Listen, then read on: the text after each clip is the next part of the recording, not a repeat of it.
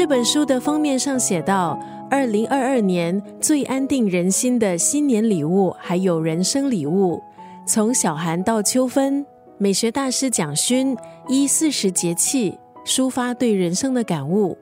今年五月，在台湾北部疫情爆发，蒋勋就在台湾东部停留了四个月，可是他依然通过他的文字抒发他对时局还有对土地的关怀。不管是草木花卉、动物或是山色的千变万化，蒋勋往往都有他的细腻观察，可以引领我们从尊重最微小的生命来领悟众生的意义。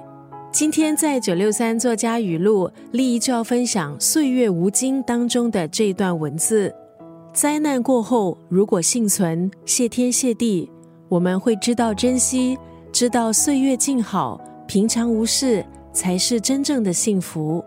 刚刚那段文字出自蒋勋老师的《岁月无惊》，他认为节气是时间延续的智慧。因为疫情在台湾东部待了四个月，在这段时间，蒋勋老师有更多时间在田野间散步，看山，看季节的变化，回到自然，在山林间过着朴素的生活。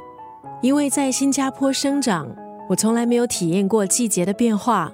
希望有这样的机会，可以为自己的生活留一段空白，到一个不一样的地方去体验季节的变化。今天在九六三作家语录分享的是美学大师蒋勋老师的这本书《岁月无惊》当中的这段文字：灾难过后，如果幸存，谢天谢地，